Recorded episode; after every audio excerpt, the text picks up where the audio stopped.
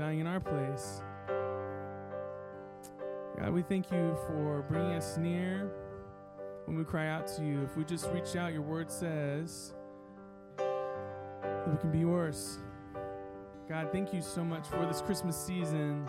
And we thank you so much for the reminders that each year it brings. The God of the universe, the one who created everything, came to be with us. I thank you for the children that gave their time, the families that gave their time and sacrifice, God, to lift our eyes and our hearts to you, Jesus. God, I pray now as your word is open that we hear it, that it penetrates our hearts. God, I thank you for the family that you have provided. Family here at this church and really the body of Christ as a whole, God, that wherever we go, that we know that we praise our Savior, the one who came and died on the cross for our sins. And we look forward to seeing him again, even perhaps today. God, I thank you so much also, God, for for the for the fact that we have a place that you are preparing for us. That the God of the universe would look down and say, I want you, I choose you to be mine, and I'm going to prepare a place for you. God, what a gracious God you are. We thank you, we love you, we pray all these things. In Christ's name, amen. Well, good morning, church. Were you blessed by that?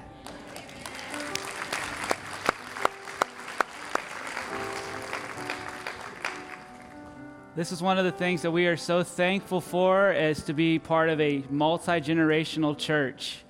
And all these kids that come each week, and we are committed to uh, discipling them because they are not the church of tomorrow, they're the church of today. Many of these kids have professed faith in Jesus Christ and have been baptized, and they are living for Him and growing. And I'm just so thankful for Tim and Michelle and all of our student worship leaders this morning. They did a great job. Hopefully, you were encouraged by that. Uh, now, we're going to turn our attention to God's Word. And our thoughts this morning direct us towards Christmas. And if you have your Bibles, I want to encourage you to open them up to the book of Ephesians, chapter 2. If you're a guest with us, welcome to Salem Heights Church.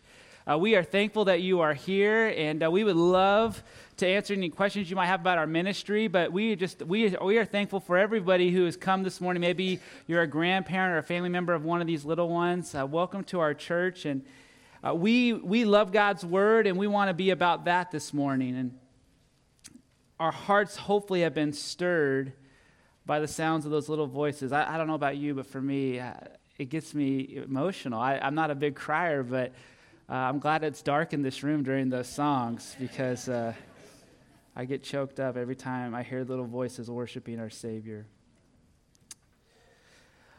Our text this morning, Ephesians chapter 2, is a familiar one, but perhaps not a verse or a set of verses that we would naturally put with a Christmas message. But I believe that our time this morning needs to be a family time a devotional thought that kind of reorients ourselves with the true meaning of Christmas. You know, there's a lot that can overwhelm us during this time, and there are a lot of ideas in our culture for what Christmas really stands for, what it's about, what its purpose is. And so we need to make sure that we take time to kind of refocus ourselves as we've come together this morning, and God's Word will help us with that. Uh, for some, true Christmas is a, a time of cheer, uh, during the cold and depressing time of the year.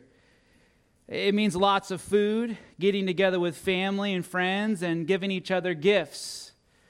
Uh, being kind to one another and helping those in need. That, that's probably a, a, combination of a lot of different responses if you were to ask the question, What does Christmas mean to you? What is it about? But I would offer this morning that Christmas means something much different. Something much different to a believer. In fact, Christmas is actually the celebration not just of a baby, but God coming in human form. Christmas is more than just a Savior's infancy, as John MacArthur puts it, it's about his deity. And that reality gives you and I a legitimate reason to celebrate this time of year. our Savior, came down to take away our sins. So I don't believe we can consider the manger in the Christmas story and not have our attention then move on towards the cross. Because this baby came not only to be cute, not only to bless a parents or to bless siblings or to make an impact in the culture in which he would grow up or to be a good person or a good teacher or a role model for those who would come after him. No, he came down from heaven to take on human form so that you and I could be delivered from our sins. And so this reality should stir our affections this morning for Christ. And that's my hope is that as we take time reading his word, that we would leave here rejoicing in the fact that we have been given such a generous gift from God, the gift of salvation. That's what this morning is going to be about. You know, the giving of gifts is a long-standing tradition uh, during this time of year. And I was doing a little bit of research and I, and I found uh, some statistics for this year. There's a, an organization called the National Retail Federation where they kind of track spending during different times of the year. And they estimate that this year in 2018, again, they haven't, they're estimating because it hasn't concluded yet, but just in what they call the holiday gifting months, November and December, they estimate between 717 to 720 billion dollars being spent on holiday gifts this year. And they took a survey from these people of what consumers enjoy most about the gift giving process. 33%, the top, the, the top vote getting, 33% people said that they love it because of family tradition. They just love the gift giving. They have these traditions in their families. Maybe you have those as well. And so they participate in buying gifts for family traditions. 22%, the next highest commonly given answer was they just enjoy the Christmas decorations and they love being around the different shops and stores and all the different things that they see around and the music and the friendly faces, and they like to be a part of that. The third highest answer was this 17% said they like the hunt for the perfect gift. Now, this can be a struggle especially in, in our day and age when we live in an e commerce society where uh, we can kind of just exchange and let people know what we want them to give to us.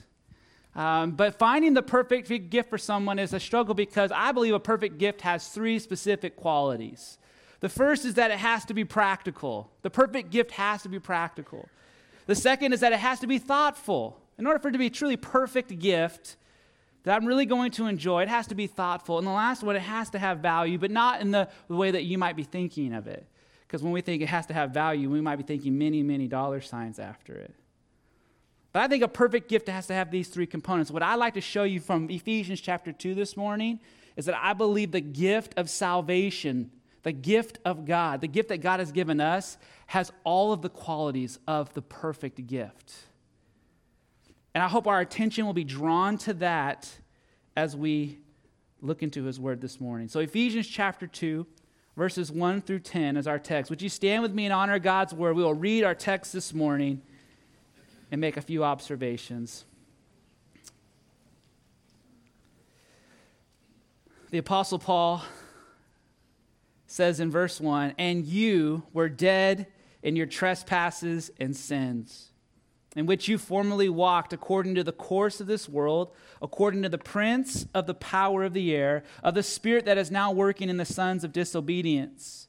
Among them, we too all formerly lived in the lust of the flesh, indulging the desires of the flesh and of the mind, and were by nature children of wrath, even as the rest. But God, being rich in mercy because of his great love with which he loved us, even when we were dead in our transgressions, made us alive together with Christ. By grace you have been saved, and raised us up with him, and seated us with him in the heavenly places in Christ Jesus, so that in the ages to come he might show the surpassing riches of his grace in kindness towards us in Christ Jesus. For by grace you have been saved through faith, and that not of yourselves, it is the gift of God, not as a result of works, so that no one may boast. For we are his workmanship, created in Christ Jesus for good works which God prepared beforehand so that we would walk in them. Is that good news? It is. You may be seated. Father God, we come to you now in this portion of our morning after being blessed and encouraged by these little voices singing praises to you for sending your Son. God, I pray that you would now help our hearts and minds settle in on what this passage has for us. And God, help us to now be reoriented with the gifts that you have given us through your Son, Jesus Christ. We pray this in your Son's name. Amen. I remember giving gifts to our oldest. Uh, the very first Christmas, it was just the three of us at that time my wife and our oldest son, Jamin. And there was something exciting about giving gifts to him and kind of seeing his reaction. And, and it's probably the same for you. Uh, if you've gone through this with either grandkids or little kids, it's that sometimes we can be really ex- excited to give somebody a gift, but we can get multiple responses based on the gift they've given, like how, what we've given them. And I remember being so excited for these toys that we had bought Jamin. We, I thought he would for sure love the things that we would got, had purchased for him, but really at, at one, he was mostly interested in, in the box and the wrapping paper. And I learned a lesson pretty, I could save a lot of money just wrapping boxes. I still try that now at 13. It doesn't work as well. Uh, but I said, You used to love this. And, but I, I know even uh, over the last couple of days, uh, we've had just the opportunity, because giving generosity is an opportunity, right? To give a few gifts. And there's some excitement that we get. Some, there's some, some good feelings to kind of watch somebody anticipation, like open it but it kind of there's a moment I, I, last night we, we gave a gift to a friend and they were surprised by it and they started to open it and you, they kind of kept looking up like oh you know what am i going to find in here? And and it kind of hit me at that moment this fear of like oh no what if they don't like it? Have you ever had that? Where you put some time into a gift and the person kind of looks at it and goes oh okay thank you because why? It maybe to them doesn't have much value. It, it, had value. You spent maybe money to buy it or the time to make it, but to the person, they don't necessarily see how that's going to be something they're going to enjoy or how it's going to meet a practical need. The gift giver in us always hopes for the first response. That when we give a gift to somebody, they are tearing the wrapping paper off, opening the box, and exclaiming, It's just what I always wanted. That's, that's the gift giver's hope. But the reality is, uh, it doesn't always happen. There are three qualities, again, to a perfect gift, and I believe the gift of salvation has all three qualities. I believe the gift of salvation is a perfect gift, but in an eternal nature. And the first quality that we see is the gift of salvation meets our greatest need. When we, when we consider the gift of salvation, when we, when we unpack Ephesians chapter 2, when we read that you and I were dead in our trespasses and sins, it should cause us to really look at it and go, when we consider what we were and we see what He's done and we see this gift that He has given to us freely, it should exclaim, we should exclaim, it's just what I always needed. And perhaps we even say, it's what I continue to need every day, moment by moment. This gift of salvation. Paul says here in verse 1 and you were dead in your trespasses and sins. He's not talking physical death, he's talking spiritual death. We have been given a physical body. We've also been given a spiritual uh, being, and, and that is going to uh, be forever. And the cause of sin, not only the curse of sin, is physical death that we will all face unless the Lord comes back before then.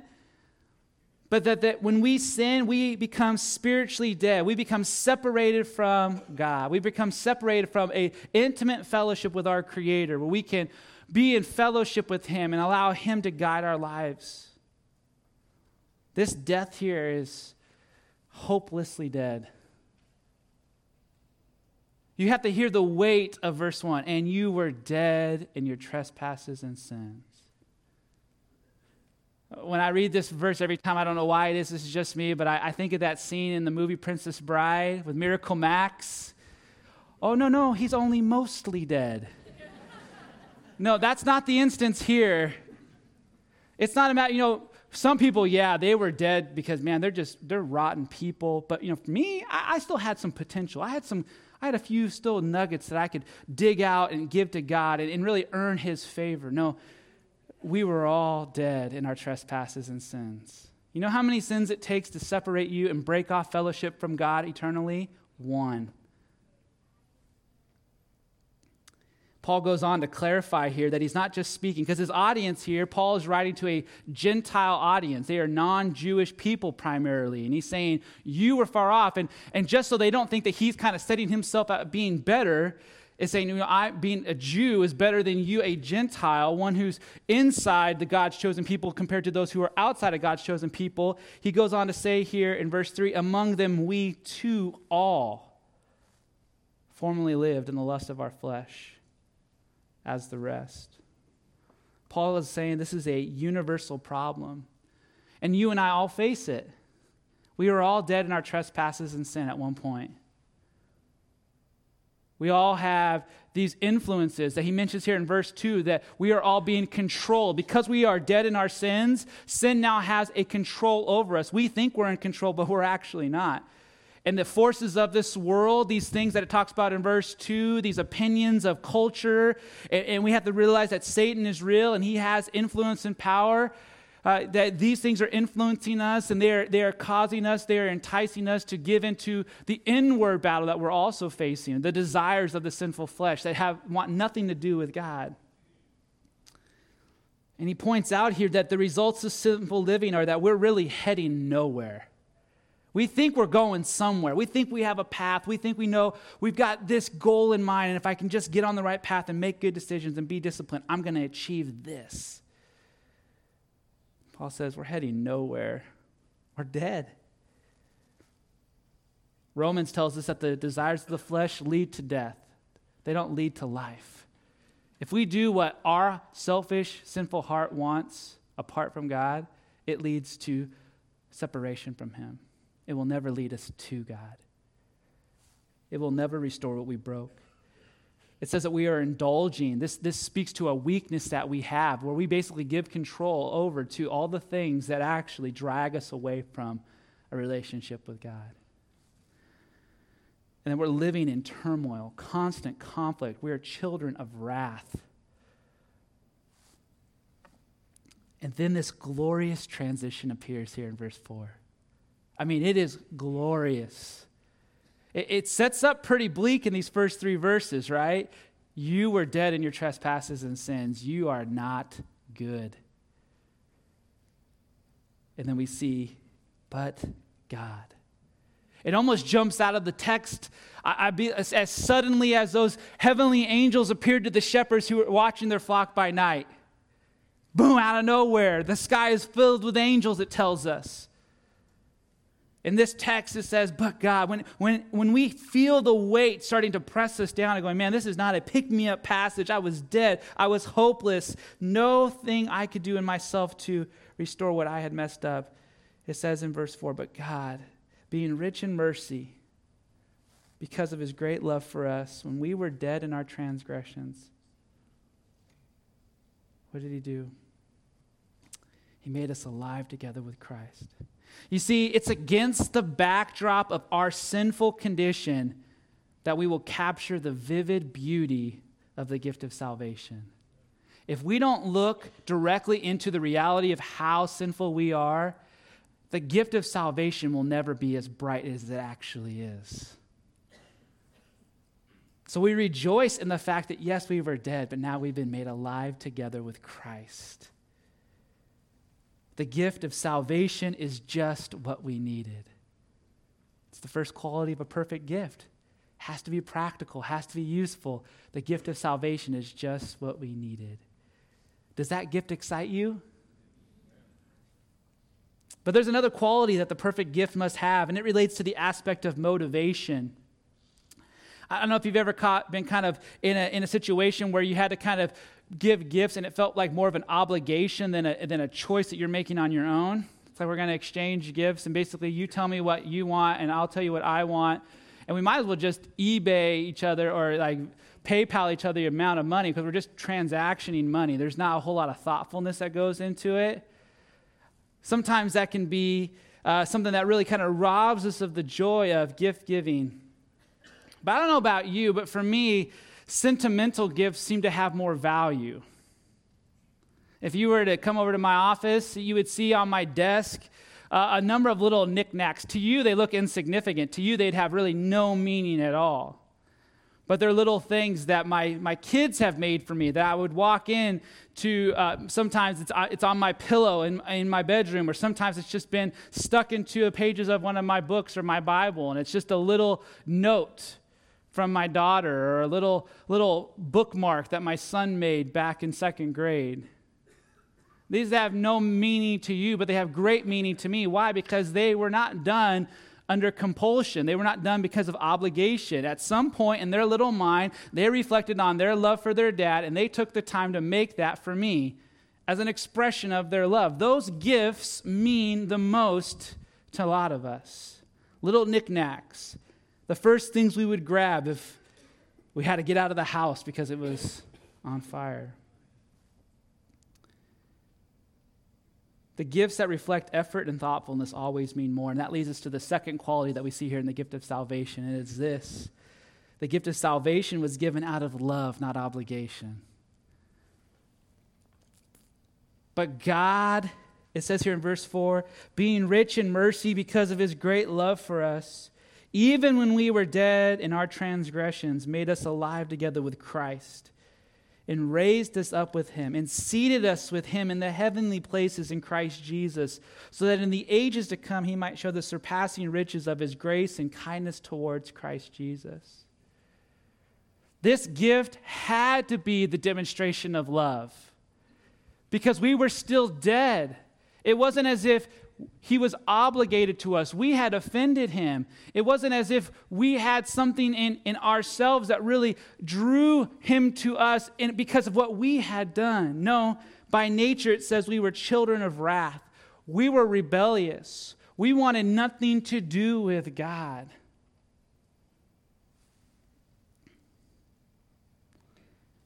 But he loved us with a great love I mean, think about it. How many gifts did you buy this year for people who have wronged you in the past year?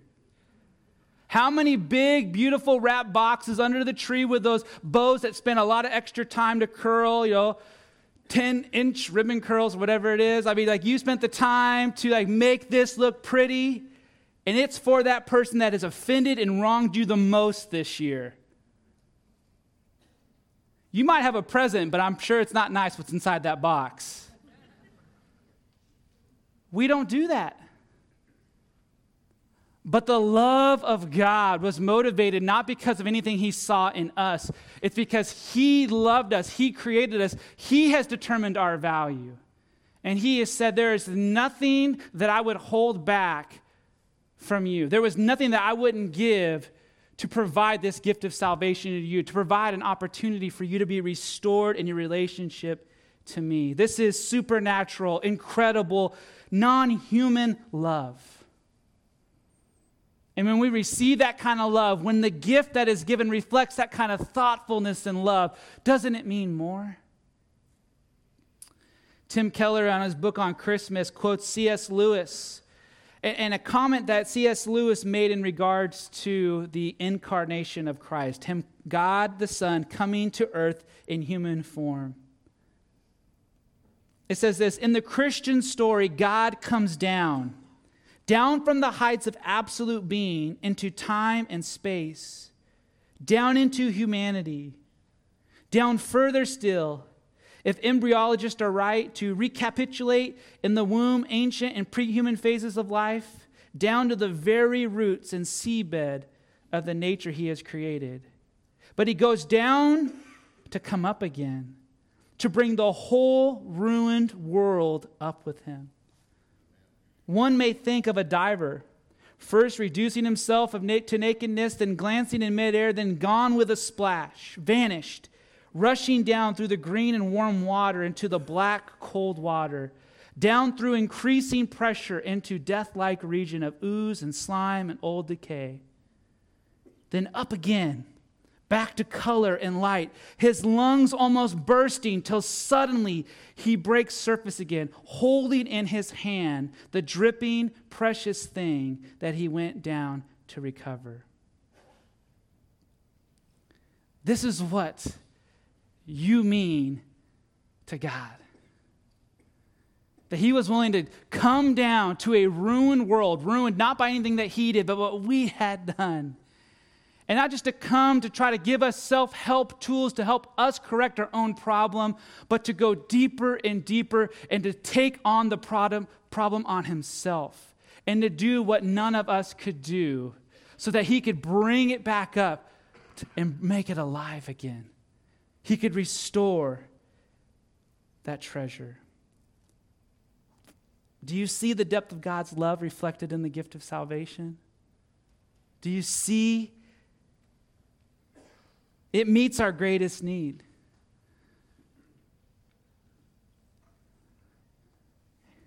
And it is a demonstration of the love God has for us. But there's one final quality that a perfect gift must have that I believe we see here in the gift of salvation. And it has to do with its value. You know, in today's uh, day and age, uh, it can be t- sometimes difficult to buy a gift for the person that seems to have everything. Or, or, to find a gift that that person couldn't just go out and purchase themselves. So, to really be a good gift giver, to be like the 17% that says, I love the challenge of hunting for that perfect gift that's going to be practical, that's going to be thoughtful, and it's going to have value to this person, it takes a lot of work because a lot of us are able to, to have things, we, we have things that maybe uh, someone else could have given to us, but we already have them.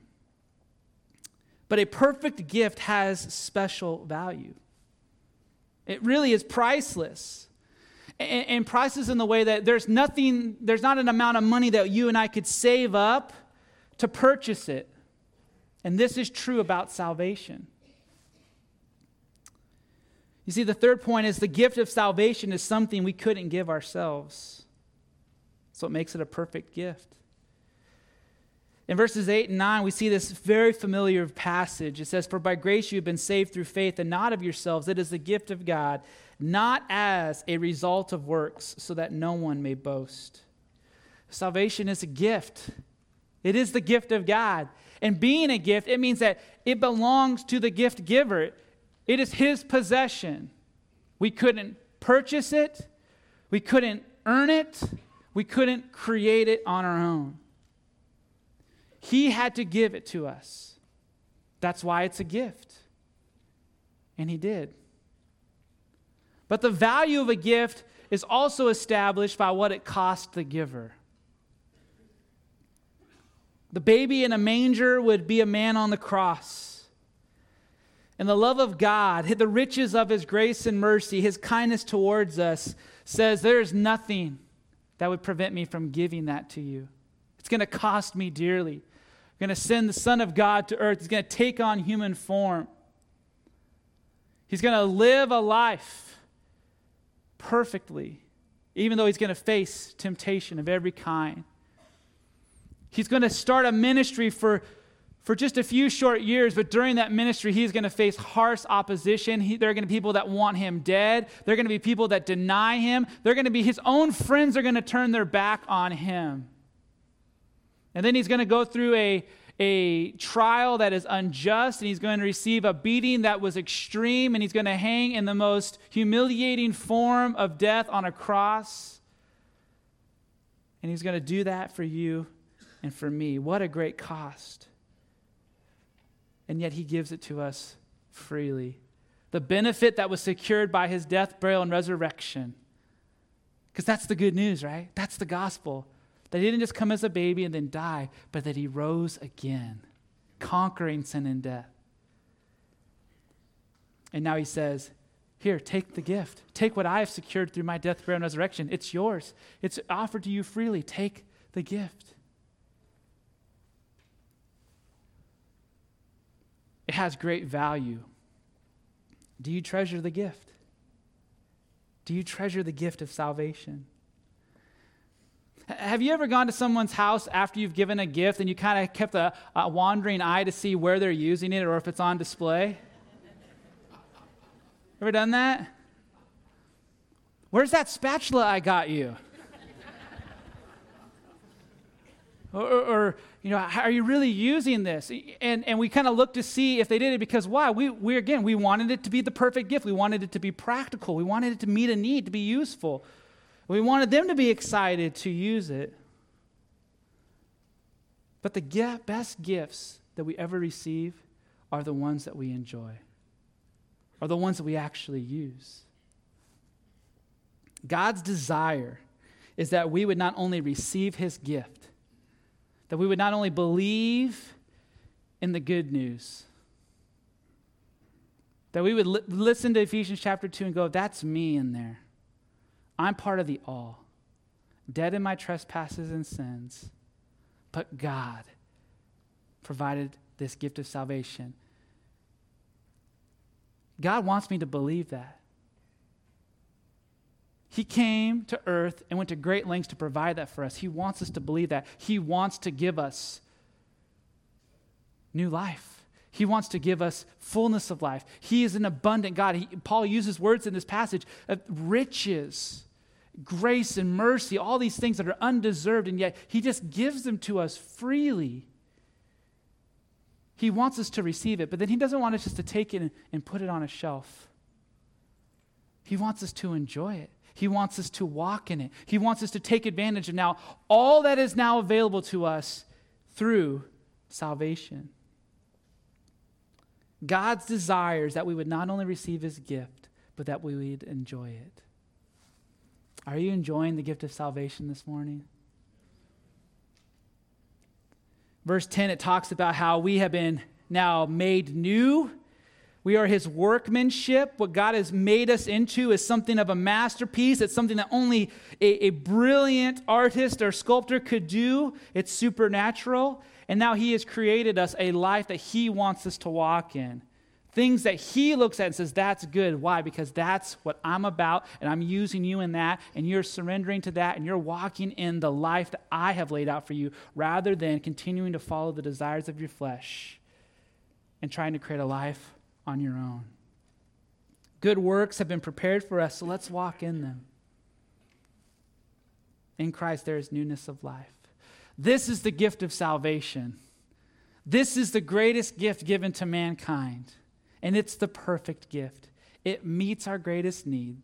It was given to you and I out of love, and it has irreplaceable value because of what it cost Him to give it to us but it's been made available to all of us this morning. I hope as we consider this and as we now uh, leave this morning and begin to start Christmas festivities, maybe you already have this weekend and you begin to spend time with your family. My hope is that you would spend time reflecting on the gift of salvation. And that as we pass out physical gifts and we enjoy the time with family, and there's nothing wrong with that, but those would be a reminder of the greatest gift that we've been given and that there's no gift that we will receive over the next couple of days that is greater than the gift of salvation. Amen? Amen? Let's pray. God, we're so thankful for this gift that you've given to all of us so freely. And Father, I believe that this morning uh, we maybe needed to pause and reorient ourselves with this truth that, that we were dead in our trespasses and sin, but your love was greater. And you sent your son to come and provide a way for us to be saved, to be made alive, and put back into relationship with you. God, for those of us who are following you this morning, I pray that you would help us reflect over the coming days the gift of salvation. Help us to treasure it. Help us to enjoy it. Help us to be great, deeply grateful for what it is. But Father, if there is anyone here this morning that possibly has not received this gift, would you, through your power of your Holy Spirit, prompt them to say yes and to receive that, to confess that they too are dead in their trespasses and sins, and that they want to be made alive in you. Would they believe in your gospel and receive the greatest gift they will ever receive in their lifetime? I pray that your powerful spirit that rose your son from the dead would work in the hearts of those who have no relationship with you, and that they would start that today. God, we're so thankful that we can come to you. Thank you for this gift of salvation. We pray it in your Son's beautiful name. Amen. We're going to invite you to sing the song that was introduced to us earlier by our kids and ask that question what can I do? And all God is asking for us today is to answer that by giving our lives to Him. Let's sing this together. And what could I do?